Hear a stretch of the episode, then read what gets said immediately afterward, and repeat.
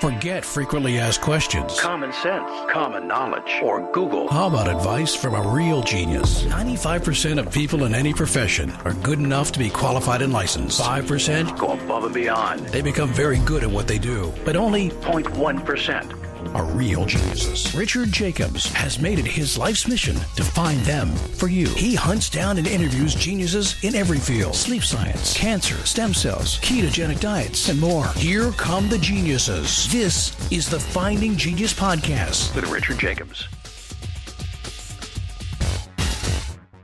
Hello, this is Richard Jacobs with the Finding Genius Podcast. I have uh, John Knight. He's the managing director of Ellen Medical Devices Private Limited. He's also a professorial fellow, uh, renal and metabolic division uh, professor of medicine at UNSW Sydney, as an adjunct professor of pediatrics and child health at the Children's Hospital in Westmead as well. And we're going to be talking about uh, dialysis and hopefully some positive developments in that uh, arena. So, John, thanks for coming. It's great to be with you.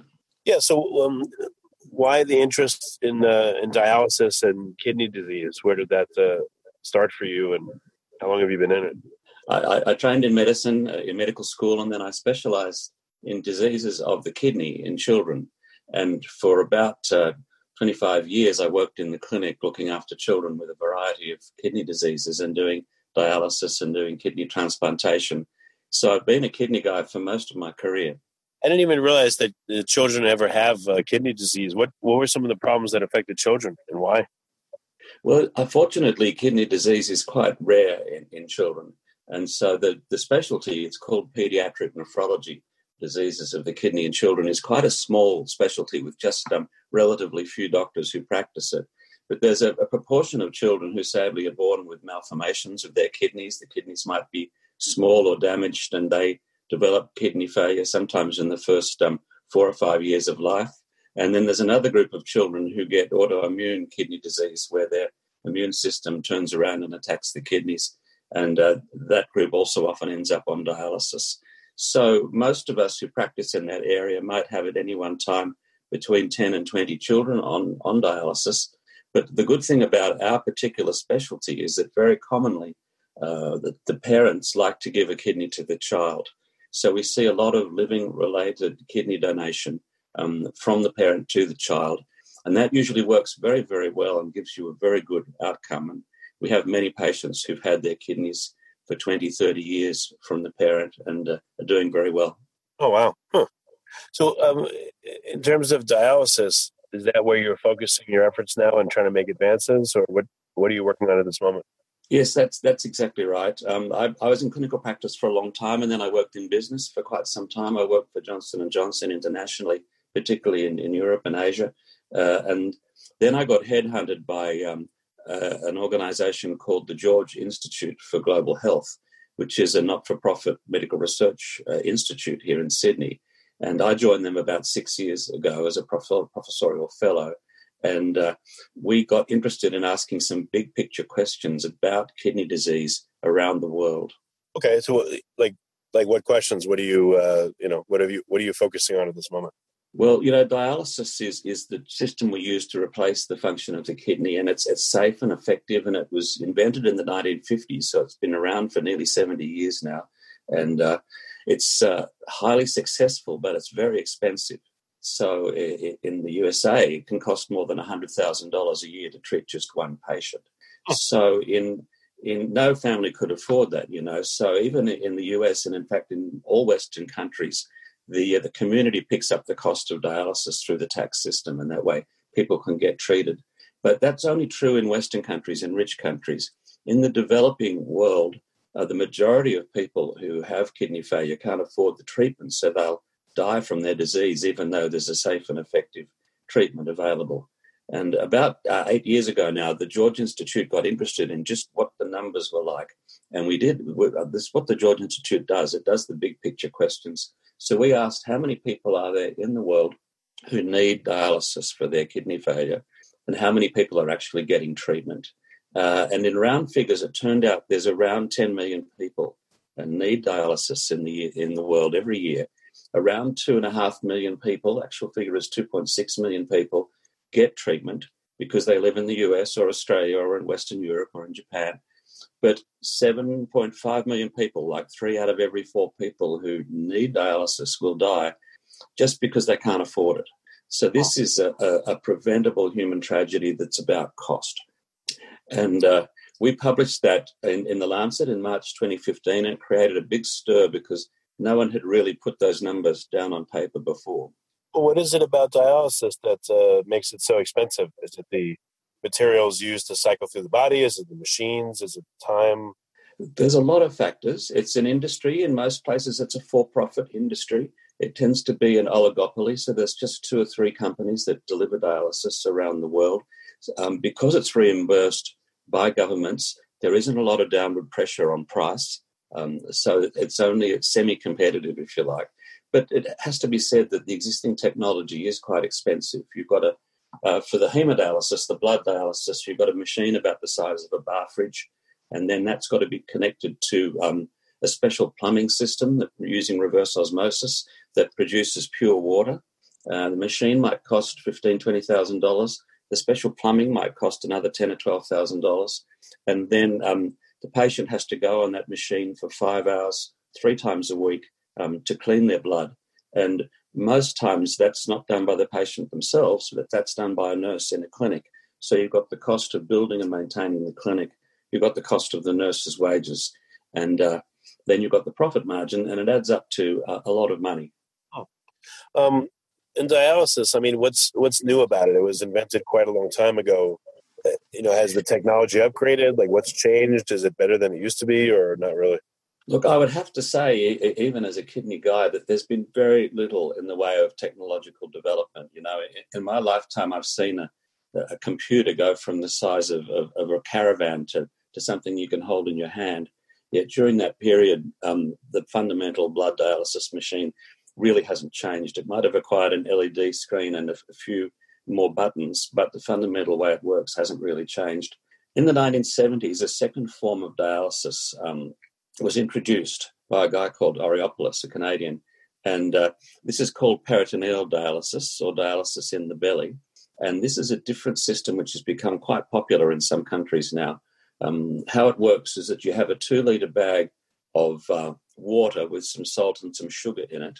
And a surgeon will sew a tube into your belly, uh, and the end of the tube nestles between the loops of bowels, and that tube stays there all the time and you run that two liters of salty water into your belly uh, and you leave it there for four or five hours, and the waste products in your blood that the kidney should be dealing with, those, those waste products can drift out into that fluid. And then you change the fluid and put a fresh bag in. And in the original form of this system, you might change the bag four times a day, seven days a week. It takes about half an hour to do a bag change. And that's peritoneal dialysis or PD. And that's quite a bit cheaper than hemodialysis HD. And it's becoming increasingly popular, particularly in the developing world. Uh, but it's still quite expensive. You're still looking at between seventy and eighty thousand dollars a year. You can get it down if you're careful to as low as forty thousand dollars a year. Still more than most people can afford. Um, and our new technology that I'm going to be telling you about later on, we've chosen to use the peritoneal dialysis system, the PD system, dialysis in the belly rather than the blood system because we think it has real advantages uh, for the patients. So, what happens when someone's on dialysis? Um, I mean, what happens to their urine? Do they, you know, like I don't know, do do the products of urine are there the last dregs of them that get caught up inside the uh, urinary tract and crystallized? Like, what you know, do people still pee when they're on dialysis, and what happens in that regard? Some of them do, some of them don't. Um, the measure we use is called the GFR, the glomerular filtration rate. The glomerulus is the little filter in your kidney. And when you're healthy, um, your kidneys filter about 120 mils of blood a minute. And that's a lot of blood, five or six liters an hour. And, you know, your whole blood volume is only around five liters. So you're filtering your entire blood volume 15, 20 times a day. So there's a fantastic reserve capacity. So even when you start to get kidney failure, that GFR figure, which in health is about 120 mils a minute, goes down 100, 70, 50, 30, 20, and then you've got chronic kidney disease. But you don't actually need dialysis until that filtration rate is down around 8 to 10 mils per minute. So by that time, you've lost over 90%. of the filtering function of the kidney. But that little bit of filtering, 10 mils a minute, still goes on, and you still get some urine going into your uh, bladder. So you still go and have a pee from time to time. There is a group of patients who've had both their kidneys removed for cancer or for some other reason, and they don't make any urine at all. But most most dialysis patients make a little bit of urine, and as the years go by on dialysis, the urine gets less and less and less, and um, uh, it might be only once or twice a week that they have to em- empty their bladder.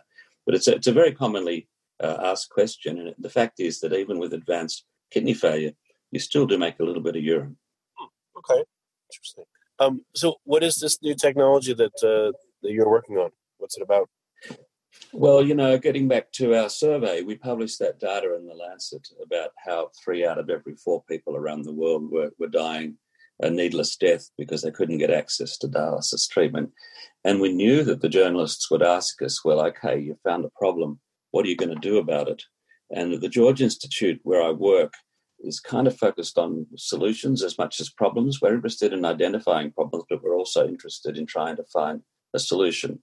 So at the same time as we um, published that paper, we announced a global competition called the Affordable Dialysis Prize. Uh, I raised 100,000 US dollars for prize money from a variety of um, very generous donors, particularly some of the kidney societies, the leading kidney societies around the world. Um, and the George Institute kicked in some money. And we, the terms of the competition were that we wanted inventors to invent a low cost form of dialysis um, that could use solar power, um, that could purify water from any source, that was portable, might fit into like a carry on suitcase, um, and would cost less than $1,000 to manufacture and only a few dollars a day to run. And we put that out there. We got a lot of entries in. We had an international judging panel, and um, there are about 10 people on the panel, actually. The, the names of them are on our website at um, affordabledIalysisprize.org if um, anyone wants to go and have a look. And uh, we eventually uh, announced a winner, and the winner was actually chosen unanimously um, uh, as the strongest entry. Okay. So, what what did the winner look like? I mean, was the, did the system meet all the specs? What, what was uh, yeah, the system met met all the specs, and the the winning entry looked a little bit like a, a, a waste paper basket in an office. Uh, it, it's about uh, two feet high and it's round, and it weighs about maybe uh, 10, 12 pounds, and um, or four or five kilos if you're in, in the metric system. And what it is is it's a pure water distiller. It can operate on solar power. It can also operate off a power point, obviously, and it can take water from any source, tap water um, tank water, river water, and it distills it in the same way as you might distill um, whiskey and makes it into water that's so pure that it's medical grade water. It could be used for injecting um, into a vein if you wanted to. Um, and this little distiller um, can produce one litre of medical grade water an hour. So our system, and this is the neat part about it, this is the low cost part about it, uh, can sit on the kitchen table. You can fill it up with water it can produce a couple of litres of pure water, and then you can use that to fill up a bag for peritoneal dialysis, for dialysis in the belly, on the kitchen table, um, instead of having to have that bag manufactured in a factory a long way away and shipped to your home. You can make it yourself at home. So that's the fundamental breakthrough in our system is point of care filling of the bag for peritoneal dialysis. Well, that sounds like that would be a great system to get fresh water and in many countries too. I mean, it seems like it could have many uses. Uh, absolutely right. You know, we've come to this th- through the lens of kidney disease, if you like, because we're kidney guys. But the fact that you've got a little distiller that can produce medical grade water sitting in the corner of the room would have a lot of uses. You know, you could use it in a in a military application for a field hospital. You could um, fill the water up with um, uh, fill the bag up with water and add some salt, and it could be used as IV fluids and in an operating theatre on, on, on in a military application. You could use it for um, uh, treating Ebola or, or, or, cholera or childhood diarrhea um, with IV fluids. You could also use it to make up oral rehydration fluid for treating um, childhood diarrhea um, by uh, oral rehydration.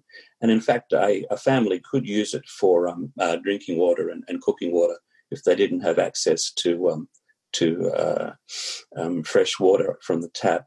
Although there are, to be fair, other systems where you can do that. If you don't have to actually inject the water, you can use a different system called reverse osmosis, which sits under the sink, that provides fairly pure water, but not pure enough for our purposes. So there are a few other solutions if you're just looking for drinking water.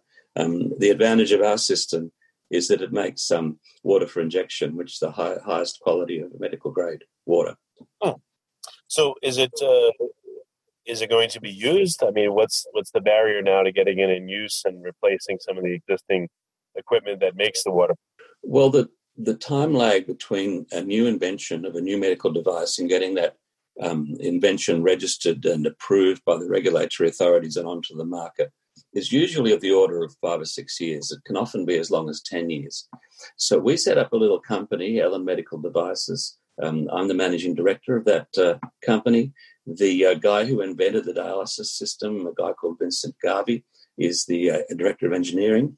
And uh, we've raised some capital and we've built some prototypes. And in July last year, we led a manufacturing contract to build um, 50 examples of our pure water distiller and 10,000 bags with a little bit of salt and sugar in them. Um, and we're going to use those. They're due to be delivered in September. And we're going to be using those in uh, clinical trials with patients to demonstrate that it's safe and effective. And before the COVID 19 came along, we were hoping to submit to the regulators for approval um, at the end of this year. We think with the pandemic, we're looking at around a 12 month delay in our timeline, but we certainly hope to have it available for patients within the next two to three years. Hmm.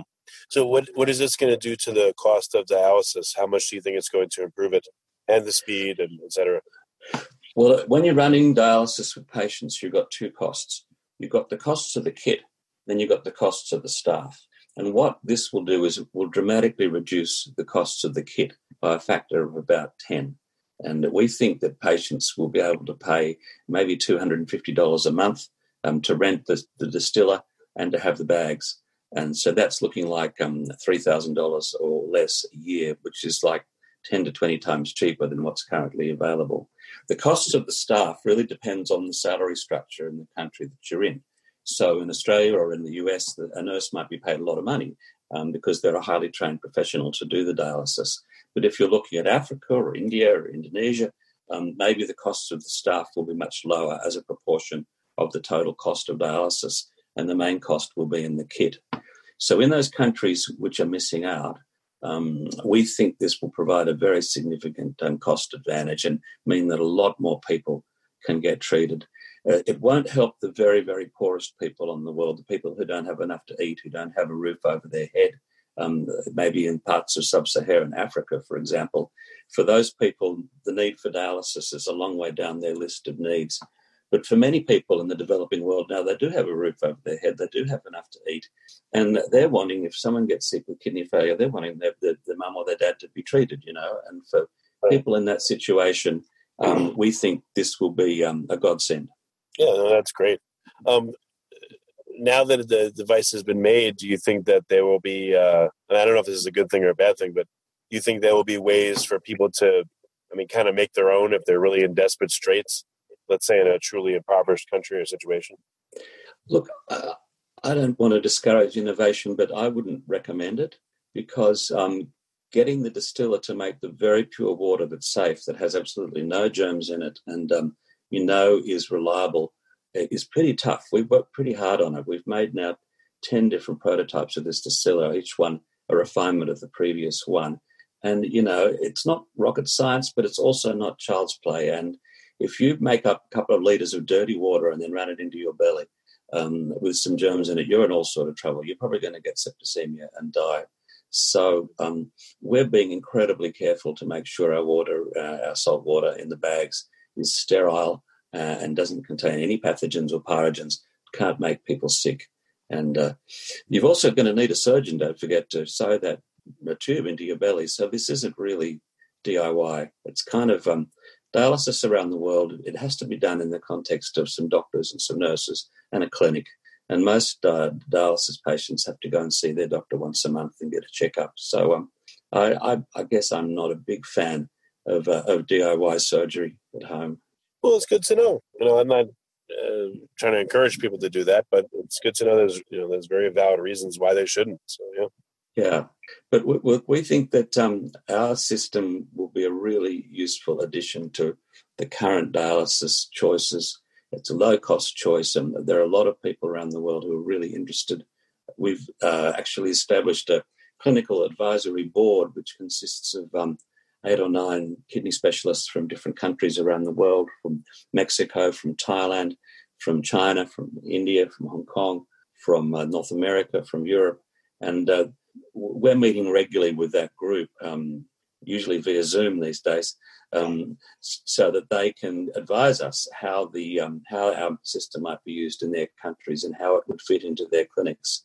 And that's been terrific to see the amount of enthusiasm that's coming back to us from the front line of a dialysis treatment in different clinics around the world. And the, the message we're getting consistently is that there is a role for our system um, uh, out there, and we're really excited uh, to make it happen. Well, very good. Um, is this enough, or is there more innovation surrounding dialysis that uh, you know you're going to put forth or that you're working on? Uh, look, this is a start. Uh, I think life on dialysis is not a great life. I don't think anyone would choose to be on dialysis if they could avoid it. It keeps you alive, uh, so better than the alternatives, as they say. But um, the best treatment for kidney failure is a kidney transplant. And there aren't enough kidney transplants in the world. Uh, there aren't enough donors in the world. There's a long waiting list. There's a pretty horrendous illegal trade in, in organs for money, which um, is trying to be stamped out, but that's a tough environment. So the future really lies in, in genetically engineered kidneys that can be used for kidney transplants. And there are two lines of um, research in that area. There are people who are trying to um, take domestic pigs that have been bred for meat and modify their kidneys so that they have a similar structure to human kidneys. Now, that if you look at a pig kidney, it's quite like a human kidney to, to look at. Unlike, say, cow or sheep kidneys, they look quite different. But um, on the surface, there are antigens which would set up a really strong immune reaction if you tried to put it in the human. Um, so uh, the genetic engineers are trying to breed a line of pigs where those antigens are bred out through um, through DNA engineering and substituted with human antigens. So you might end up with a pig that has a kidney that looks like a human kidney from the immunological perspective, from the perspective of recognition by the immune system. And quite a lot of progress has been made in that area. Uh, I'm quietly confident that that's going to work one of these days. There are some issues around viruses because it turns out that pig kidneys have quite a lot of retroviruses in them, and that problem has to be solved, but I think it probably can be solved. So, genetically modified pig kidneys bred in special farms and available for transplant, that would be a fantastic treatment. The best treatment of all would be to grow a kidney in, in a test tube in a petri dish. And there's there are people, including people here in Australia, work on, working on taking uh, stem cells from patients, um, growing them up in a uh, in, in, a dish, and then instructing them through a variety of clever tricks to um, mutate into human kidneys, which of course would then have exactly the same um, immunological characteristics as the uh, original stem cell. So the the holy grail of all this is to be able to grow someone a new kidney. And I don't know that I will ever see that in my lifetime, um, but that would beat any dialysis hands down. Until the happy day when some of those um, high flying technolo- technological solutions are available, um, we think there'll be plenty of room for our um, humble, simple, affordable dialysis system to keep people alive around the world. Yeah, no, definitely. Um, last question or so. Why does it? I mean, I think from what I've read, the average person on dialysis, uh, you know, doesn't last too long. maybe five, six years. And you know, if you do get a kidney transplant, I mean, I would guess you'd have to be immunosuppressed the rest of your life. So, why why those two circumstances are so dire? Any you know, insight on well, those? Survival on dialysis varies a lot from country to country. It's not that great in the USA, to be frank with you. Um, uh, I've seen some recent figures that say um, only about 30% of patients on dialysis will, will, will survive more than a few years. Um, so there's a very high death rate on dialysis in the US. Um, in Japan, um, where the dialysis patients are quite elderly and, and kidney transplants don't happen very often, they find that at the end of 12 months, 90% of their patients are still alive. So um, they must be doing something different to the way things are done in many other countries. It is possible to keep patients on, on dialysis alive for a long time, but you need to have the, the Japanese approach to, to achieve that. Um, it's quite uh, the other thing to say about that life on dialysis is that being hooked up to a machine for five hours, um, three times a week, is really doesn't leave much room for a normal life. Mm. Having to change your bag four times a day, seven days a week is kind of intrusive as well. The most recent form of dialysis is called um, nocturnal um, peritoneal dialysis, and what that is is you still have the tube sewed into your belly, but you have a machine that sits next to your bed. You have a great big liter, a great big bag of salt water that's got eight liters in it, and the machine can gently pump the fluid in and out of your belly at night um, when you're asleep. So you hook yourself up to that machine at night, you sleep, the salt water moves in and out. You take it off in the morning, and then you're free to go about your business all day. You can hold down a job. You don't have to worry about your dialysis until the, the night time comes. So I think probably if I had to have dialysis, I would choose that that nocturnal um, automated peritoneal dialysis, um, and that's um, increasingly a choice that a lot of people are preferring. But it is more expensive. You do need a machine. So for the part of the um, problem that we're tackling, which is to try and keep the lowest cost, um, the simple bag change for us is the way to go. But down the track, if we get our system um, out there in the clinic, people are using it, if it's successful, uh, we might look at trying to produce a low cost nocturnal cycler as well. And I think um, that could be a good second phase for our company. But hey, let's get the first phase done first, is, is my thought. Okay. Well, very good. Well, you, are, you asked about immunosuppression on uh, on uh, transplantation, and it's quite true right. that people who've had any kind of organ um, transplant have to take immunosuppressive drugs, and there is uh, there are complications of that, and there is a death rate associated with that. But um, in most countries, if you have a kidney transplant, you have around an 80 percent chance of still being alive after 12 months, and maybe um, about a 65 to 70 percent chance of still being alive in five years' time, depending on how old you were when you got the transplant, of course. Because um, if you're an old person to start with, then the other causes of death will come into play.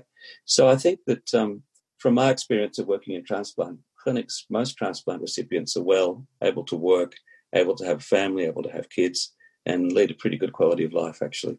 Yeah. Well, very good. Well, John, you know, what you're doing is, is very important. It's going to help a lot of people. So uh, I hope it, it hastens its way into use as soon as possible. And um, yeah, thank you for coming. Well, Richard, it's been great to talk to you today, and uh, I hope that your listeners are going to be interested in our story. And if they would like to find out more about it, uh, the, the company is called Ellen Medical. That's E L L E N Medical. And if they just visit ellenmedical.com, the whole story is there, and they can read it. And um, there's also a newsletter you can sign up um, and be kept informed of our progress. And we'll stay in touch with you, and we'll let you know when the system's available. Excellent. You've been listening to the Finding Genius podcast with Richard Jacobs. If you like what you hear, be sure to review and subscribe to the Finding Genius podcast on iTunes or wherever you listen to podcasts. And want to be smarter than everybody else? Become a premium member at findinggeniuspodcast.com. This podcast is for information only. No advice of any kind is being given. Any action you take or don't take as a result of listening is your sole responsibility. Consult professionals when advice is needed.